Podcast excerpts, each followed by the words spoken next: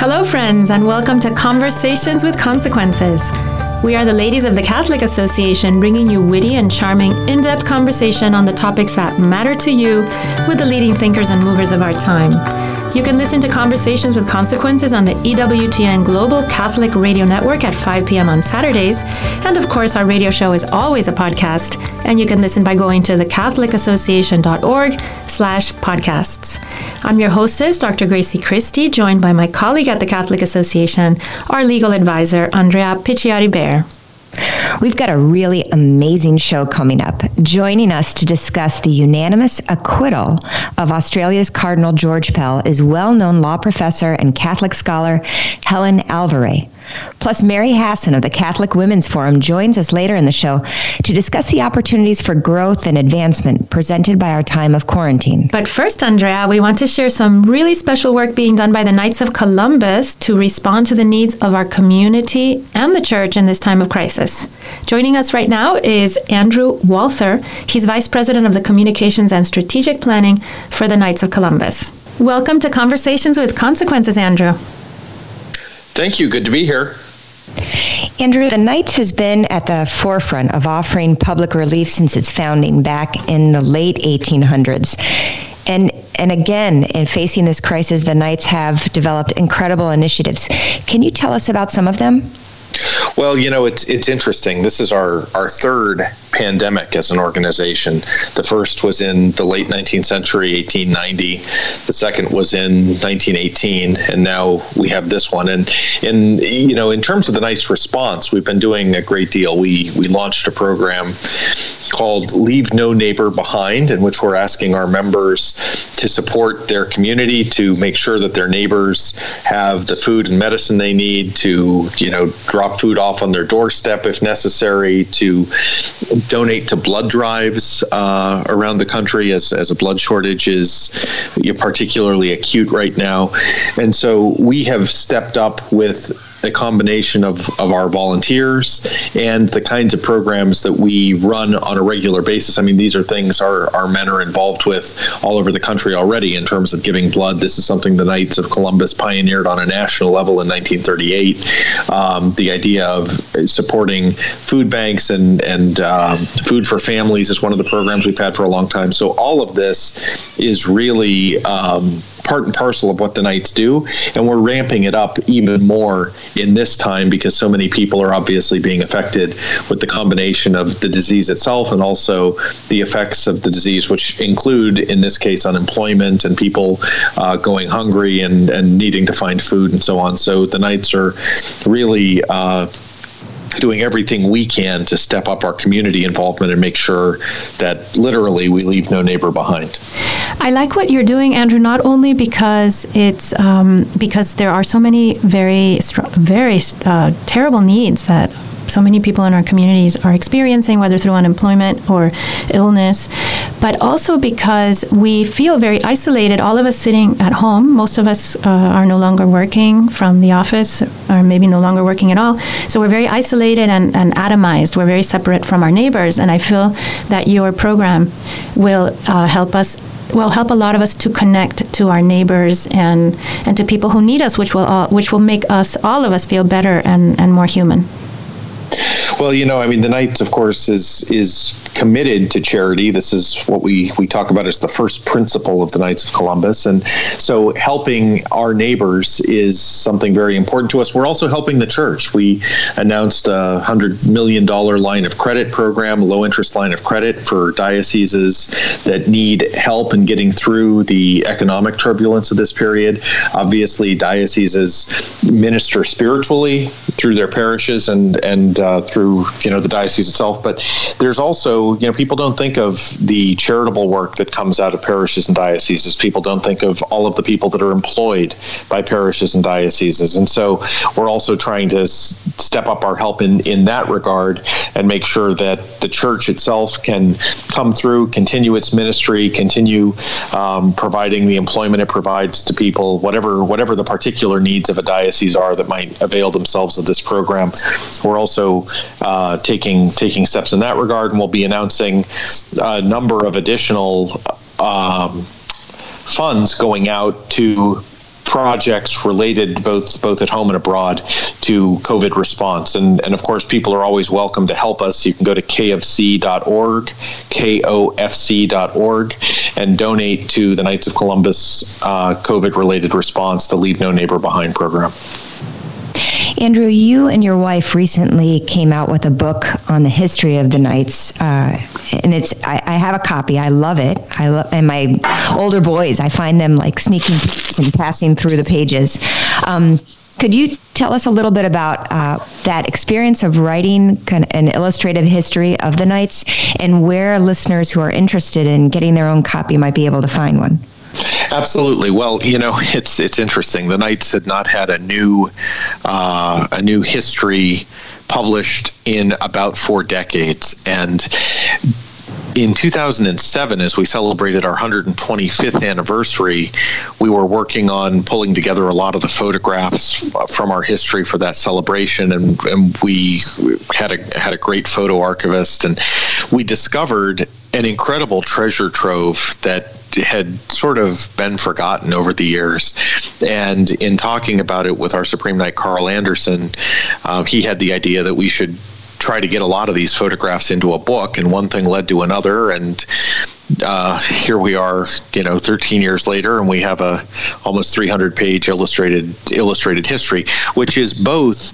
You know, you can read it as a as a regular history book. You can go through and read the running narrative of the history of the Knights of Columbus, which is which is in this book, and and I think we break some very important ground on the history of the organization. But you can also take a look at more than 500 photographs, which give you a real peek behind the curtain, a real insight into the way life was going back to 1882 when we were founded and even before with what Catholics were facing in in the colonies and the United States in the in the earlier years and so I think our hope is that people will come away with a great understanding of the Knights of Columbus, certainly. But I also think for any Catholic who is interested in the history of the Church in this country, this book is a is a really interesting window into a major uh, component of that history. And it's available uh, at Amazon. It's available at Barnes and Noble. Uh, organize another bookstore in in Tennessee. I think Unison Books has has it available. So you can you can get it where where books are sold, and when bookstores reopen, I imagine you'll be able to get it in even more places. You can also find that book on my coffee table. I'm going to go right from here to there to look at the way that the Knights helped in those other two pandemics. And thank you so much, Andrew, for all your work and the work of the Knights in getting us through this crisis. We we appreciate that very much, and we appreciate your presence presence in our show. Thank you very much. Thanks to you both. If you're just tuning in, you're listening to Conversations with Consequences on EWTN Radio. I'm your hostess, Dr. Grazie Christie, and we've been speaking with Andrew Walther of the Knights of Columbus. Now we're joined by Helen Alvarez, professor of law at the Antonin Scalia School of Law at George Mason University and one of the smartest women in America. Welcome to Conversations with Consequences, Professor Alvarez. It's really a pleasure to be here. Thank you so much for having me, both of you this uh, this this Easter. This is Easter week, and we got some really amazing Easter news just a few days ago. We, after a very long and gloomy Lent, we got news that Australia Supreme Court threw out the conviction of Cardinal George Pell for child molestation, and it's made us very yeah. happy at Conversations with Consequences. How has it made you feel, Helen? Well, I have to say, I, I, really did approach it as a lawyer, um, even more so than as a Catholic, and reviewing the evidence that was given below, at least what we were able to discern, because at some point, um, one of the levels of the court shut down all of the ability to know what was being uh, said, which is really extraordinary. I, but what I could see, there was so little that seemed credible. It seemed utterly unimaginable in practical time that what was claimed could have happened. That's just the way the, the evidence struck me. And I was especially gratified that you had a seven to zero decision by the highest court in Australia, and that their their uh, conclusion was so flat out this is not credible. That there is no legal way, they found, that a jury could have failed to see reasonable doubt. I, their, their statement was so blunt and uh, it seemed to me to correspond with the evidence as I was able to read it. And 7 0, I think this is something that, that legally we can feel good about. Um, given no, that we know there there is this trouble in the church, but we all had a sense that this case there was not being justice done. So I just I'm gratified as a lawyer to see the system not corrupted. No, absolutely, Helen. We've been tracking this case for a while, and we've had occasion on, on shows before to speak with one of Cardinal Pell's close friends, George Weigel, who you know very well. Um, yes. And although I haven't had access, the access to the actual decision isn't available at this point.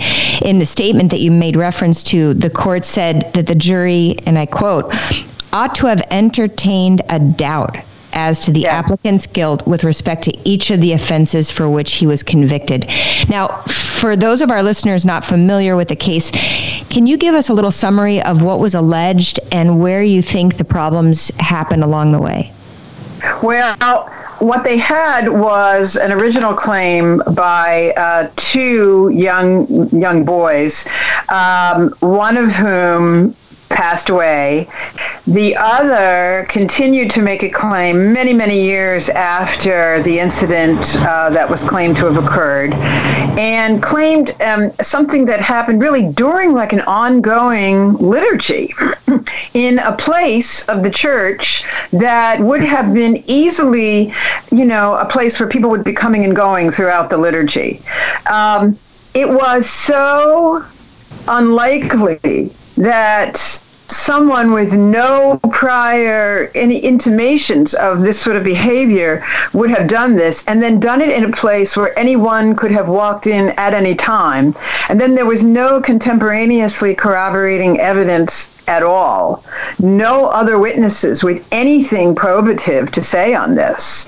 Well and what's, um, what's really amazing helen in all of this it's not the burden of the defense as we know, that the burden is on the prosecution to prove the facts that are being alleged. But in this case, the defense had overwhelming evidence to question whether these allegations were even plausible. Yes, they did. And this is why, when I say it was legally gratifying to see just the little excerpts that we have from the High Court's opinion, basically what they're saying is the, amount of statements that were made, again, the as you put it in criminal law, the state has to show uh, guilt beyond a reasonable doubt. That's the standard. You know, in a civil case, it's a preponderance of the evidence, but here it was guilt beyond a reasonable doubt as a criminal case. And there was there was so much to cast a doubt on this, but for the High Court to say that basically, as a matter of law, it was impossible on this evidence not to have a reasonable doubt should really satisfy people who wonder if justice were done here. I mean, we know that there is a lot in the Catholic Church, among a variety of clergy and others, to actually legally be horrified about, morally as well. This is really on, on the whole other side of the line of this, where it, it, appears that someone who, because of their great strength in opposing the common mentality on very neuralgic issues, where the church was really being hounded in Australia, was himself targeted and uh, unfairly. And it's just, it's a relief to see what's been done. I'm not a legal expert, but from my perspective, it seemed to me that if someone like Cardinal Pell could be put in jail for six years uh, and treated so horribly as he's been treated, not allowed to um, celebrate the Mass, and I think he spent a lot of time in, in all by himself in solitary confinement, it seemed to me that w- none of us are safe from unfounded accusations. And, and I feel that our culture is moving towards that in many ways in this Me Too uh, generation that we're living in, or this Me Too era, where the accuser is believed without any doubt. And the accused yeah. uh, just has to have their life exploded without any recourse. You know, we, we all know that both with coming to light and, and the proper prosecution of sexual abuse, wherever it is, inside the church or out, or the coming to light of, of actual sexual abuse that's been gathered under the name of Me Too, abuse against women, that it's a wonderful thing that people can speak about this, not feel uh, themselves that they will be blamed for it, uh, and that justice will be done. But we also know that there is a great deal of injustice injustice being done because of a, you know, um, uh, this being the sort of the latest thing. Um, I am uh, dear friends with a mother in my area where I live um, who had a son accused with absolutely there was there was nothing. It was a fight with a friend of a friend of a friend who decided to get back at this young man. And when she went to her attorney who was a very experienced criminal defense attorney he said listen if, if this young woman gets one other person to lie and say he put his hand on my knee and i told him no but he, he refused he said in this county he's done for. Oh. it will be on his record.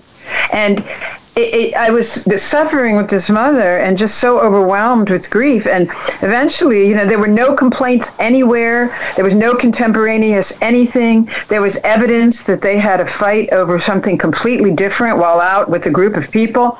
Um, and but and the young girl just didn't pursue it. But had she, we all knew what the consequences were going to be without a doubt if she could find uh, an acquaintance to lie. Um, and when the attorney put it that way, this this mother, her family, they just they, they were just beside themselves. And it is such a shame that this kind of behavior actually casts doubt upon all the legitimate claims. That's really what's happening. Absolutely. And that that's one thing that I was thinking about in, in this is there are legitimate claims. And there are legitimate cases where there's only one, the testimony of the victim. And it's infuriating that there can be false claims that are brought, and those basically kind of undermine the legitimacy and the rigor of prosecutors. Helen, what do you think about the prosecution in the case of Cardinal Pell? Did they fail in pursuing a case without kind of any kind of basis to it? Is that where the first big problem happened?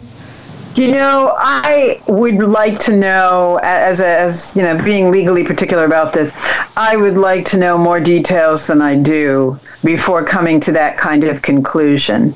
Um, and so I, I don't feel expert enough to opine on that. No, I think the the biggest challenge in all of this, whenever we're dealing with both vindicating uh, the rights of victims and defending common principles like the presumption of innocence and reasonable doubt, all of these require uh, seriousness and not jumping to conclusions. And I think if, I think it was Cardinal Pell in his personal statement talked about that justice is based in truth. And that we and, all, as as participants, whether we're lawyers or um, advocates, we need to be very aware of the desire to pursue and seek truth. If you're just yeah, and, and, and Go right ahead. Sorry. If you're just tuning in, you're listening to Conversations with Consequences. I'm your hostess, Dr. Grazie Christie, and I'm joined by my colleague at the Catholic Association, Andrea Picciotti Bayer. We are speaking with Professor of Law, Helen Alvarez. Helen, permit me to pivot for a moment uh, to discuss um, another thing that's very much on our minds, besides the happiness of Cardinal Pell being uh, released from his terrible sentence. Um, is the pandemic, of course. It's going on all around us. We're all suffering from it. And Helen, you're a strong defender of the unborn. Some governors have closed down abortion clinics. Um, and of course, there's been a lot of pushback on that from the abortion industry. They're objecting. What are the legal reasons that could justify closing these clinics at a time of quarantine? Well, there's a couple of things. I mean, we know from the data usually it comes out of Planned Parenthood, sometimes out of its former affiliate, the Guttmacher Institute, that you know, over 99% of abortions have nothing to do with um, uh, with with anything even closely related to rape, incest, life, or even health of the mother. Um, there are a couple of percentage points that uh, Planned Parenthood's Guttmacher Institute referred to as related to health, but even in those, they're very non-specified as to whether they um, have anything to do with the child's health, the mother's health, a feared health thing. A the mother ingested alcohol in the early weeks when she didn't know she was pregnant and now fears a bad health outcome, et cetera. So the, even those statistics that a couple of percentage points deal with um, health of the mother are. Um, are really uncertain. All this is to say that when the governors closed things that were not essential, um, it sort of dovetails with, with what we know, again, from Planned Parenthood about abortions not going to women's health or, or even anything that we might say is a very impactful emotional health argument, that it, it is mostly abortions, as, as again, Planned Parenthood measures, for reasons of inability to afford um, uh, the child at this time in the person's view, or mostly the largest reason is just not ready to have a child at this precise time in my life. So when abortion clinics are told, listen, you're not really essential to the conduct of people's lives right now, um, it's it's sort of a reflection of the data that they, they aren't closely related to even individuals' own thinking about preserving their own health. It's it's more about state and life at that moment. I think the most telling thing I read was that in some places Planned Parenthood is trying to assert itself as a healthcare clinic more mm-hmm. broadly. Um, has closed its healthcare facilities but left its abortion clinics open. I think that is really telling. And you know, interestingly, right out of uh, Australia, I read this morning that the Australian abortion clinics clinics are have had their mask orders canceled by mask distributors who would rather sell their masks to hospitals that are treating virus wow. patients. And they say, "I'm sorry." The mask distributors are saying, "I'm sorry. You're just not healthcare organizations. We have real needs in our country, which is this virus wow. and keeping our people alive, and you want masks." Wow. Isn't that wonderful? Wonderful. coming out of Australia again. Good news. Helen, that, that, makes me think of two broader things um, regarding abortion. Number one, we know that the the willingness of doctors to even perform this, or the medical community, they may embrace it in their political statements, whether it's the obstetrician gynecologists or the American pediatrics. But in essence, way before anyone was protesting outside an abortion clinic or praying outside a clinic, the number of doctors willing to perform it had fallen precipitously. Mm-hmm. There was an initial flurry after Roe in 1973, and then a dramatic decline. And it's really hard to find doctors to perform it. So that's an interesting fact. The other thing that I'm wondering about is we know, and in, including from the, the, most famous article on the subject by um, Obama's uh, Fed chairwoman, Janet Yellen, and her husband, um, who's a Nobel Prize winning economist, George Akerlof, we know from some of their writing and the writing of others that um, when abortion is really readily available, as it is in our country, um, you actually get higher rates of unintended pregnancy, out of wedlock pregnancy, you get less in later marriage, et cetera. And you, I'm wondering whether the sort of unavailability of abortion will actually drive sort of a downward trend in in unintended or non-marital pregnancies in the short run. It, it's there. It's not that people say, "Oh, I'll be fine with an abortion." They're not willing it. It's just part of the context of of the landscape in which a person can decide, "I'm going to have sex without the possibility of a future relationship with this person that could suffice to raise a child." It, it's just very interesting to see if if the lack of abortions on the horizon and more and the discussion about it will generate a lowered rate of, of, of non marital and unintended pregnancies. Well, and Helen, as an expert in family law, I was I have a lot of issue, issues to ask of you about um, the impact of this time of quarantine and pandemic on family. Hopefully, the absence of abortion access will encourage people to have families um, instead of dissolve. But what are some of the stresses that you see um, that this the pandemic and the quarantine are placing, and how that relates to issues of family law? Whether there's right. an uptick in domestic violence, or what are what's what are your greatest concerns right now?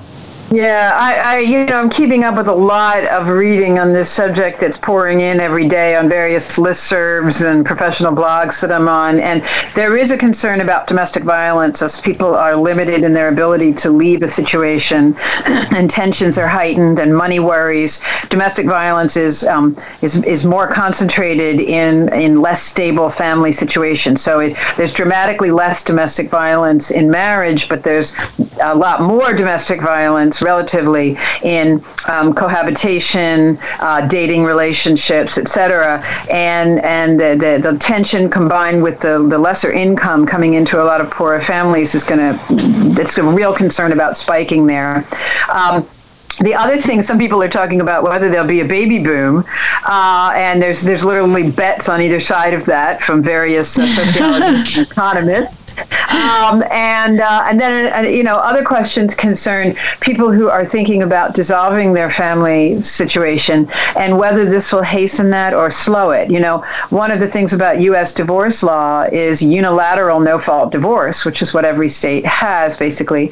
Um, is uh, it's just so easy to get a divorce. And will the idea that we really uh, depend a lot on one another and we need help actually um, slow down divorces, or will the sort of forced closeness speed up difficulties that, that people have?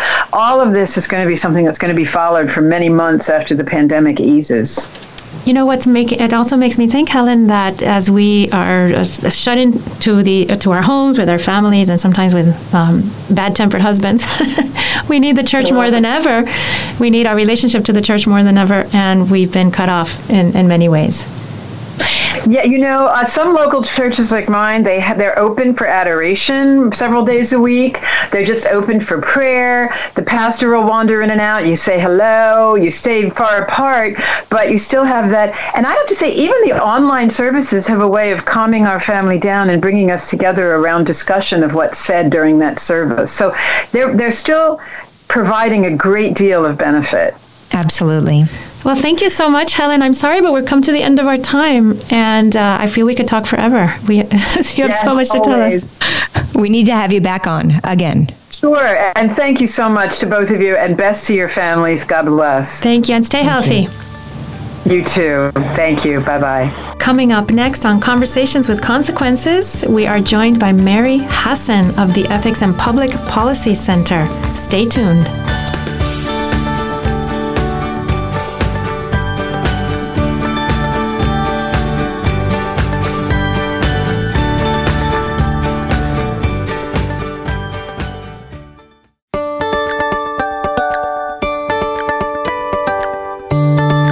Welcome back to Conversations with Consequences, the weekly radio show and podcast of the Catholic Association, broadcasting every Saturday at 5 p.m. on EWTN Radio.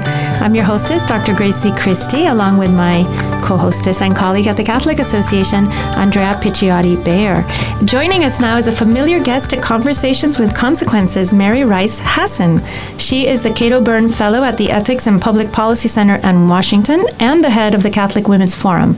Welcome back to the show, Mary. Thank you for making time for us again. Thank you so much. It's always great to talk with you. We really wanted to have you on because you're at the Ethics and Public Policy Center. I feel that at the intersection of ethics and public policy, the biggest questions of our time are being decided during this pandemic. Boy, is that ever true? It's just all of a sudden um, come upon all of us how important it is to really think about some of these ethical principles and then to see them play out in the decisions our government is making, the decisions individuals need to make, healthcare.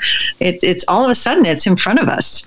Especially, Mary, since this, these are not decisions that are hap- that are going to uh, impact people that are far away from us or a small percentage of us. We are really looking at decisions that are going to um, come right home to roost for way too many of us. Yeah, yeah, I think it's it's probably safe to say that most people now know someone who has come down with the virus and um, if you know hopefully not died but a lot of people have, have had relatives or friends who've been hospitalized and treated for this. So um, and everyone is experiencing the result of being isolated at home and uh, the restricted businesses and and the financial impact is certainly on everyone. So so yeah, this is hitting all of us. Mary, there's been a lot of articles in the popular press uh, that paint a very dark picture about what the pandemic and quarantine is going to do for the advancement of women in society. I imagine you have some some pretty clear thoughts on that.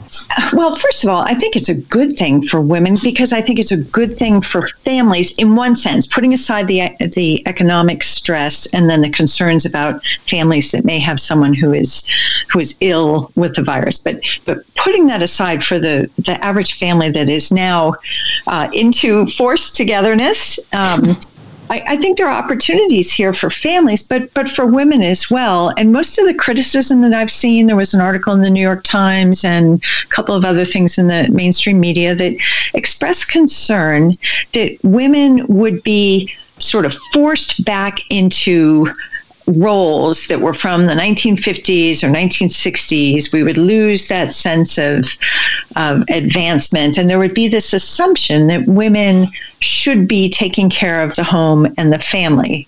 And there are a lot of problems with framing it in that way, framing the argument that way. For one, it assumes that taking care of your home and your family is is just out of the box a burden and something that you know is like the, the task that neither person wants and they're they're constantly shifting to foist it onto the other person instead of realizing that's kind of what you that that's your life project if you're married and you're having a family it's uh, spending time with each other and forming your children and, and building your your sense of family that family culture so i think that's one of the problems just speaking about um, this family focus that in some ways is, is sort of being forced on some people just in terms of the hours spent at home. Um, but it's a mistake to think of that as simply a negative. So I think that's that's the first problem. But there are other things too as well. I have found that uh, it has being home um, with, with, the whole family all day long, seven days a week. That there has been a, a, a, great increase in the kind of in the amount of work that I do around the house. And what's interesting is that I find myself uh, combating the the masculine desire to you know never make a bed and let things lie where they are. And because it's so they say it's irrational of me to keep cleaning and cleaning.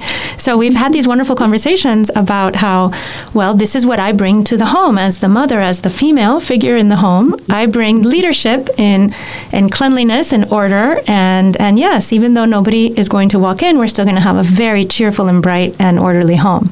So mm-hmm. I, I, I see it as a as a great opportunity to exert my my feminine um, my feminine genius, uh, genius. Feminine genius. exactly in the home. Yeah, and I, I think in any relationship, in any family, any situation like this, um, and I, I, remember it being similar when we would have snow days, and all of a sudden everyone is cooped up, and people want to sort of relax, and which can mean being sloppy, depending on the age or whatever. So, you know, for us, for us women, I think it, it's a good thing when we we help to sensitize others. Maybe it's especially teenage boys, or it could be your spouse, or or whatever, but to sensitize them that you know when you live with other people and you're right on top of each each other, it's even more important to be careful about the impact of what you do. You know, you leave dishes out, who is going to put that away? And just it forces us sometimes, I think, to work through things that are uncomfortable or to have conversations or to draw a line when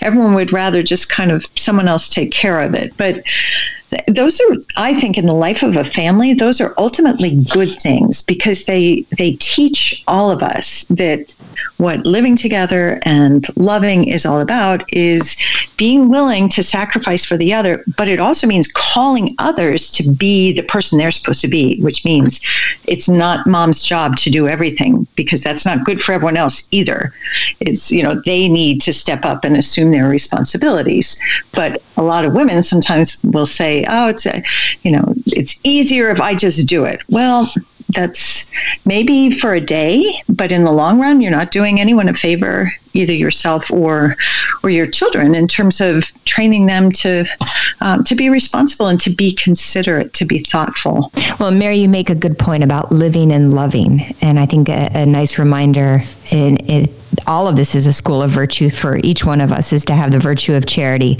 So that while we're running and trying to keep things clean and orderly and teaching that we always have charity kind of an infusion of love throughout all of this instead of you know demands and and fighting.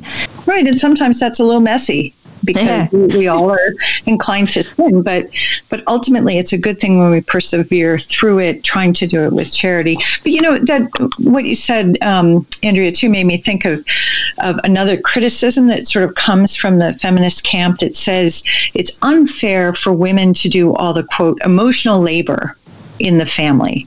And so, again, this idea that now that everyone's home, that it's women, moms in particular, who are more concerned with, let's say, the health of everyone else, checking mm-hmm. up on the grandparents, or making sure that you're attentive to the child who needs something and is really struggling with the isolation from friends or, or whatever it is, that that's considered emotional labor that should be divided 50 50. And I think that misunderstands who we are as women. Mm-hmm. We notice those things, and that's a good thing when we notice someone else's needs. That's not a sort of a division of labor. That's how you love. You have to be attentive to someone's needs. The fact that we see that perhaps more easily is is again that's that doesn't make us victims. that's that's a good thing. We just have to help sensitize others as well. Mary, I've never heard that criticism. I guess I'm not reading enough feminist critical literature. you know, Mary and I, Mary and I experienced this last year around this time at the UN's the, the, Commission on the Status of Women, right. and there was a big issue about unpaid labor and trying to divide uh, the labor between a house in a household or in a society between men and women equally and fairly, and and I think we both came to the same agreement and t- tried to speak uh, to the attendees at the conference that we were at. I don't want anyone taking away that from me. I want to continue to give as much as I possibly can.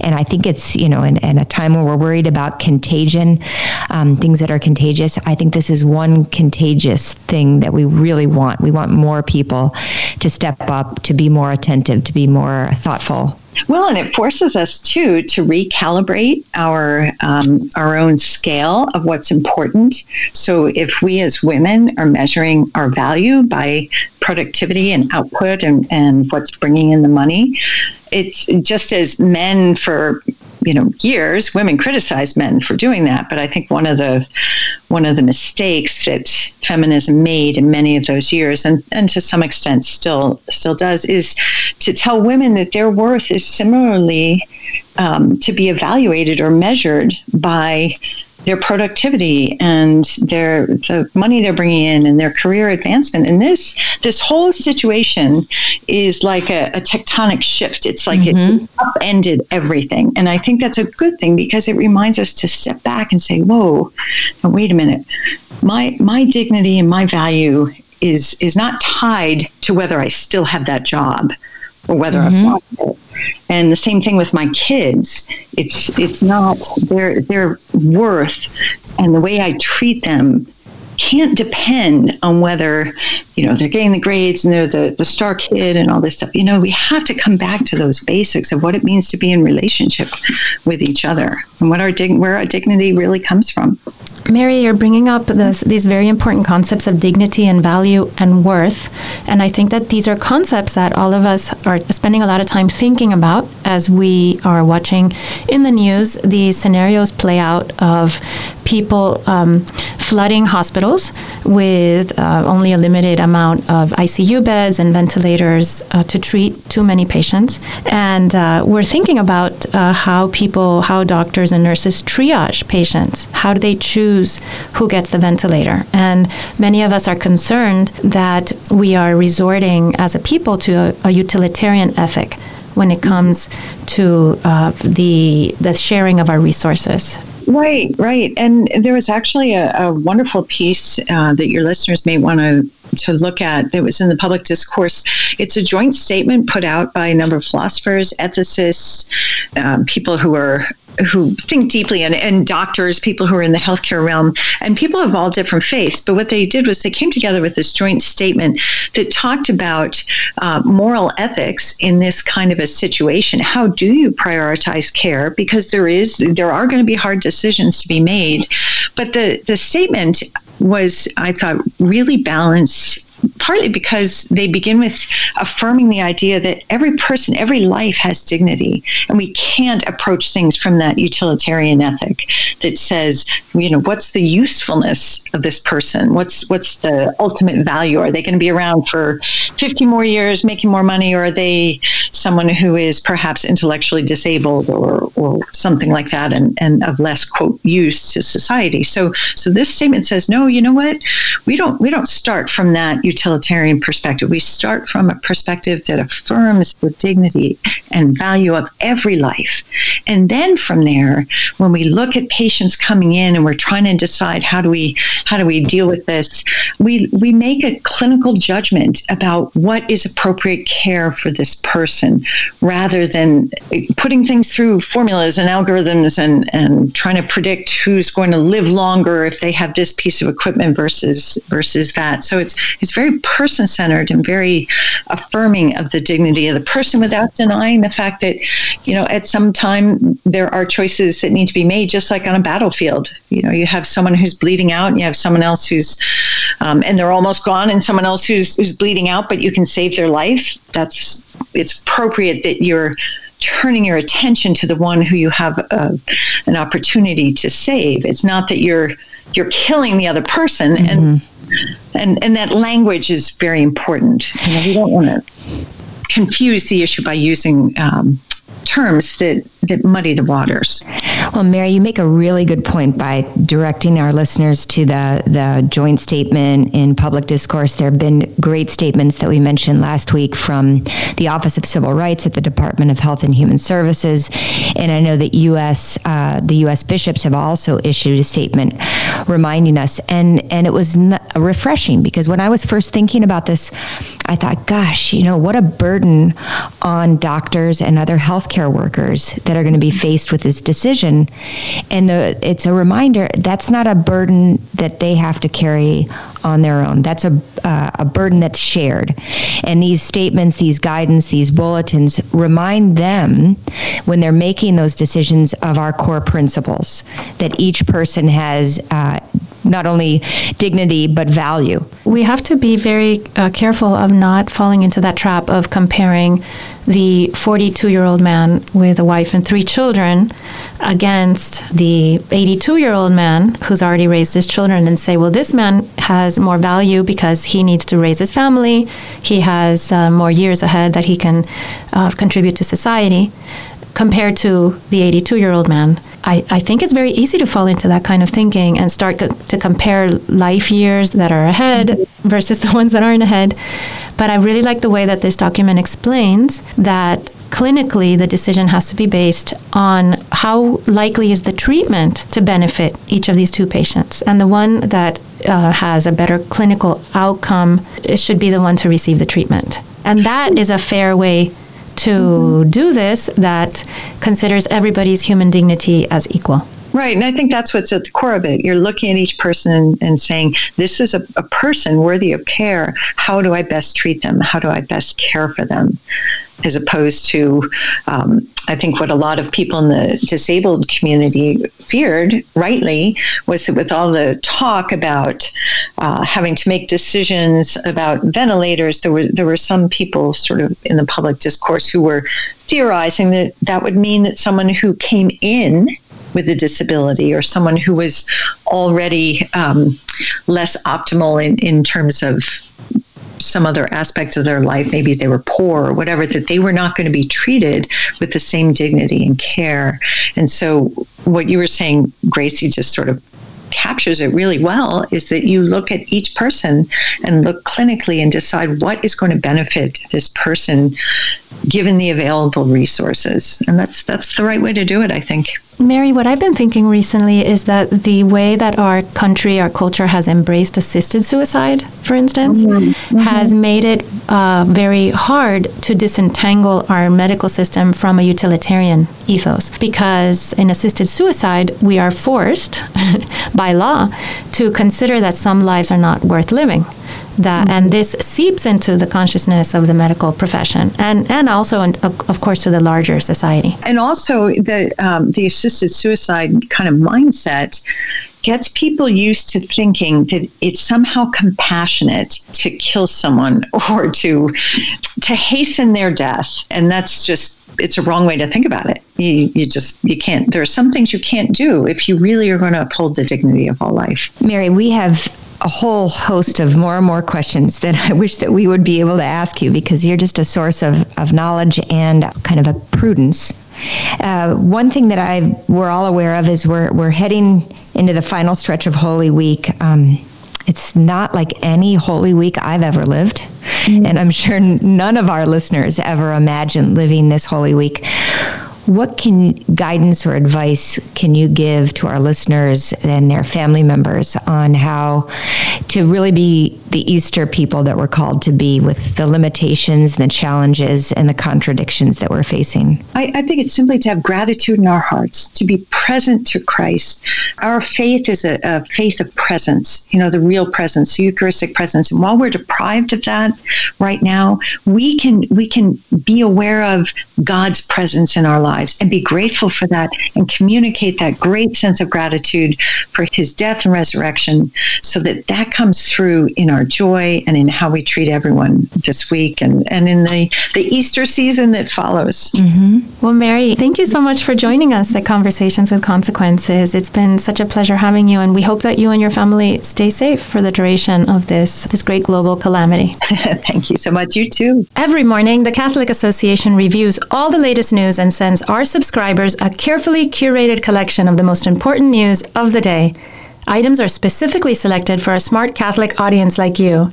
Don't let the world take you by surprise. Subscribe to our daily media roundup at thecatholicassociation.org. And now, Father Roger Landry offers us, as is customary, a short and inspiring homily to prepare us for this Sunday's Gospel. This is Father Roger Landry, and it's a joy for me to wish you and your family a happy Easter as we enter into the consequential conversation the risen Lord Jesus wants to have with each of us. It's a conversation that should be anything but routine, especially this year, as most of us need to celebrate Easter at home. Just like Jesus entered the closed doors of the upper room where the apostles and Mary were living during their time in Jerusalem, just like Jesus entered the home of the disciples in Emmaus where they recognized him in the breaking of the bread of life. So Jesus wants to enter your and my home this Easter and help us to enter into his triumph of life, light over darkness, joy over sadness, love over hatred, and life over death.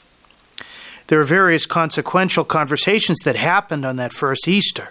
The angel spoke to Mary Magdalene and the other Mary at the tomb, saying, Don't be afraid, you're seeking Jesus the crucified. He's not here, he has been raised, just as he said. Come and see the place where he lay. Then go quickly and tell his disciples he has been raised from the dead. They receive the incredible news of Jesus' resurrection and then are called to share that news.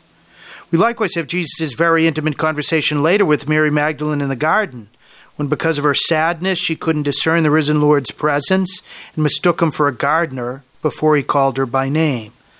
The same Jesus wants to call us by name and to recognize his victorious presence with us. We have the conversation of Jesus with the two crestfallen disciples on the road to Emmaus, whose hopes that Jesus might have been the Messiah had been crushed by his death. But Jesus helped us to op- helped to open their minds to the meaning of the scriptures and made their hearts burn when they began to recognize that Jesus' crucifixion was not a contradiction of his messianic mission, but a confirmation. The same metamorphosis Jesus worked in them, he wants to effect in us helping us to understand everything, especially our greatest sadnesses, within the light of God's word and will, so that our hearts might burn, so that we might recognize Him in the Eucharist, so that we might, like the disciples in Emmaus, go uphill in darkness to share the light. And we have that dialogue of Jesus with the apostles in the upper room when he asked, Why are you troubled? Why do questions arise in your hearts? Look at my hands and my feet, that it is I. And then he strengthened them in their mission to bring his triumph to the ends of the earth. Jesus wants to answer our questions, respond to our doubts, and to strengthen us to complete that same mission he has entrusted to us. It's a huge disappointment for priests and faithful alike that we're not able to celebrate Jesus' victory together in packed churches. But even though we are not able to celebrate Easter together liturgically, even though we're not able to receive his risen body and blood in Holy Communion, even though we're not able to welcome into the church as scheduled the new Catholics who have been preparing through baptism to enter into Jesus' death and resurrection.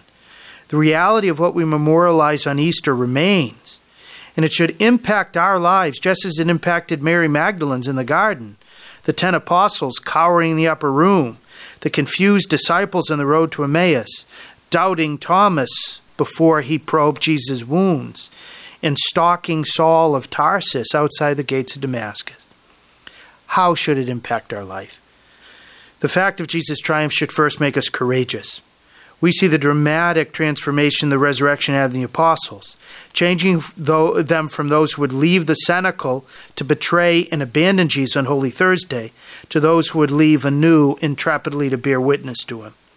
When the same, same Sanhedrin that had gotten Jesus crucified had Peter and John scourged and instructed them never to speak again about Jesus, they rejoiced at suffering on account of Jesus' name and said that they couldn't but speak of what they had seen and heard. In other words, they were undaunted because they realized that even should they be crucified like Jesus, they, like Jesus, would be raised. They were no longer afraid of death or suffering or anything. The resurrection of Jesus should fill us with a similar courage, not just in the face of the coronavirus, but in general. Second great consequence of Jesus' resurrection is a vibrant faith in eternal life. Each of us can say with Job, I know my Redeemer lives. Each of us can echo with St. Paul, Where, O death, is your victory? Where, O death, is your sting? God gives us the victory through our Lord Jesus Christ. At a time when many have been stung by the sudden death of those we know and love, where it seems that triumph, uh, the coronavirus has triumphed, we know that an imperishable crown awaits those who believe, live, and die in Christ. That's why Christians don't grieve like the rest who have no hope. We grieve differently because God not only so loved the world that he gave his only Son that we might not perish, but raised his Son as the first fruits of those who have died. The resurrection gives us that indomitable hope. The third impact is a vivid awareness that even if we're socially isolated, even if we are solitarily hooked up to a ventilator, we're not alone. The same risen Jesus who walked through the closed doors of the upper room can traverse the doors of our house or the thickest hospital quarantine. The same Jesus who appeared to the disciples heading to Emmaus wants to accompany us, join our conversation, and make our hearts burn by relating present events to what God has revealed. Same Jesus who called Mary Magdalene by name and pierced her sorrow seeks to call each of us and transform our fear and sorrow. The essence of the gospel, as Pope Francis wrote, is Jesus loves you. He gave his life to save you, and now he is living at your side every day to enlighten, strengthen, and free you. Jesus not left us orphans or abandoned, but is present as the Good Shepherd to lead us through dark valleys to verdant pastures. He is very much alive and is with us, loving and strengthening us. The last consequence I'll mention is that the resurrection must uplift our minds and hearts. If you were raised with Christ, St. Paul proclaims to us at Mass on Easter Sunday, seek what is above where Christ is seated at the right hand of God. Think of what is above, not what is of earth, for you have died, and your life is hidden with Christ in God. The resurrection lifts us from obsessing about worldly things. It helps us to view everything increasingly from God's perspective. We recognize that certain fixations that occupy our time and attention don't really matter and to place our treasure and our heart in the things that truly last. We prioritize prayer and worship, charity, and growing in faith through reading sacred scripture and taking advantage of the great spiritual resources now available.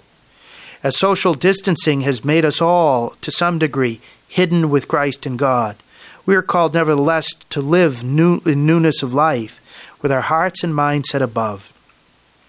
Pope Francis told us Christ's resurrection is not an event of the past, but contains a vital power that permeates this world. That life giving power is meant to permeate our day to day, giving us courage, strengthening our faith in eternal life, emboldening our awareness of God, and renewing our entire life. It's meant to make us living signs of the resurrection, burning tapers, bringing the flame and light of Christ's resurrection to the coldness and darkness that envelop so many and the long Lent of 2020 has prepared us to recognize our need for that vital power even more. A blessed Easter to you all. Thank you, Father Landry. To hear more from Father Landry, check out his website at CatholicPreaching.com. And you can also catch his writings at EWTN's own National Catholic Register. Here at the Catholic Association, we wish all our listeners a very happy Easter season and lots of joy and consolation. You go with our prayers.